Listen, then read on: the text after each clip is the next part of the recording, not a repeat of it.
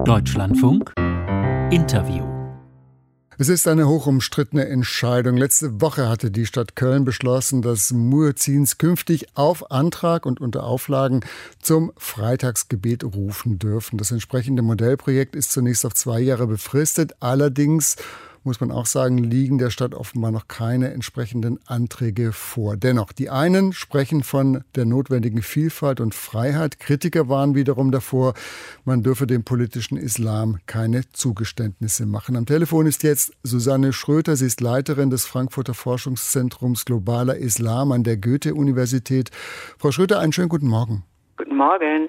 Frau Schröder, Sie sehen das Kölner Projekt, äh, auch ein ähnliches gibt es ja auch in Frankfurt, ziemlich kritisch. Warum? Ähm, ich sehe es aus mehreren Gründen kritisch. Äh, zum einen äh, muss man sich natürlich fragen, wer, äh, wer möchte denn äh, die Religion, den Islam, äh, so stark in den Vordergrund stellen? Wer, wer ähm, kommt immer wieder mit Vorschlägen, dass freitags auch über Lautsprecher zum Gebet gerufen wird, das sind in der Regel äh, diejenigen, die in islamistischen Organisationen ähm, sich befinden. Und äh, in Köln natürlich unter anderem auch die DITIB. Die DITIB, die ja gerade in Köln äh, doch eine ziemlich unrühmliche Rolle gespielt hat, ähm, die sehr eng mit dem Präsidenten Erdogan verbandelt ist. Und Erdogan nun wiederum möchte den Islam gerne auch in Deutschland nach vorne bringen. Äh, nicht im Sinne einer positiven Integration, sondern im Sinne eher von äh, völlig aberwitzigen Übernahmefantasien. Und äh, das ist das eine, ähm, was man immer bedenken muss, wenn es um die Gleichbehandlung, die ja äh, im Prinzip richtig ist, von ähm, Christen und Muslimen geht. Und das zweite ist, dass die Mehrheit der Muslime, die wir in Deutschland haben, nun nicht in diesen Organisationen ist und sich sehr, sehr äh, kritisch geäußert hat äh, zu diesem Kölner Modellprojekt, die gesagt haben, was soll das eigentlich? Wir sind hier in Deutschland und äh, wir wir fühlen uns genau deshalb wohl, weil wir nicht permanent belästigt werden äh, durch äh, Rufe, dass Allah der Größte ist. Und das ist nun das Dritte, ähm, wenn man vergleicht das christliche Geläut am Sonntag und ähm, den Ruf zum Gebet, dann ist das ja durchaus ein Unterschied. Das eine ist nonverbal und ähm, da wird jetzt keine explizite Botschaft mit verbunden, während der Ruf zum Gebet ja nun sehr klar mit der ähm, Aussage herüberkommt, Allah ist der Größte. Und hm. genau so wird es auch verstanden bei den Modellprojekten, die wir während des Ramadans hatten. Ähm, da ist das äh, sehr deutlich zu sehen gewesen, dass Muslime das so, oder sagen wir mal Vertreter des politischen Islam, äh, es so verstanden haben, als ob äh, sie jetzt mit ihrer speziellen Lesart des Islam äh, ein besonderes Privileg erhalten haben. und das Frau, wurde gefeiert. Hm, lassen Sie mich mal einhaken, Frau Schröder. Sie haben die DITIB schon angesprochen, also die Türkisch-Islamische Union, die ja eben, so ist der Vorwurf und die Kritik eben auch quasi ihre Vorgaben direkt aus äh, aus der Türkei bekommt. Die Frage ist ja trotzdem, aber muss man das an dem Muezzin-Ruf festmachen oder wenn eben die Kritik an der DITIB besteht, dann muss man eben an, an der Organisation oder an ihren Gestaltungsmöglichkeiten etwas ändern. Aber das lässt sich ja nicht an dem Muezzin-Ruf festmachen.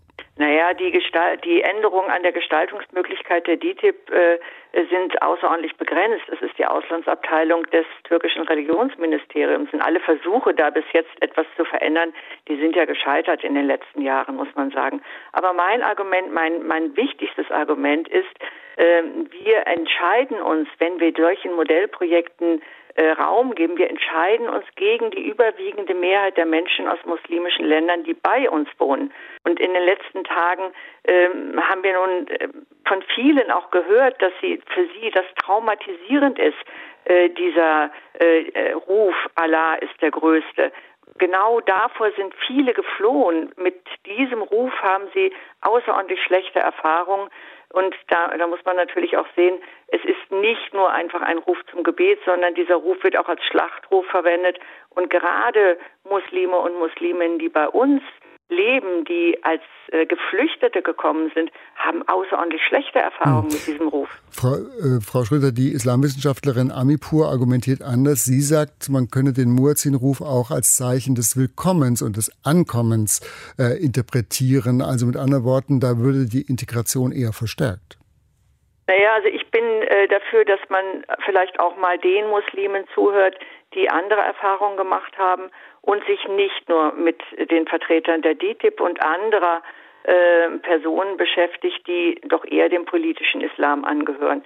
Also das ist auch ein, eine, äh, ja, eine Form der, der Teilhabe, über die wir ja immer sprechen, die doch sehr eingeschränkt ist. Also die Mehrheit der Muslime und Musliminnen hier in Deutschland ist säkular, ist liberal gestimmt und von diesen Leuten höre ich nun nicht erst seit den letzten Tagen, sondern die Idee der, äh, des öffentlichen Rufes zum Gebet ist ja etwas älter auch schon, höre ich immer wieder, dass sie sich explizit dagegen aussprechen, gerade aufgrund der schlechten Erfahrung, gerade aufgrund der Tatsache, dass dieser Ruf eben nicht äh, etwas äh, völlig Neutrales ist, sondern eine explizite Aussage hat, mit der sie sich nicht anfreunden möchten. Hm.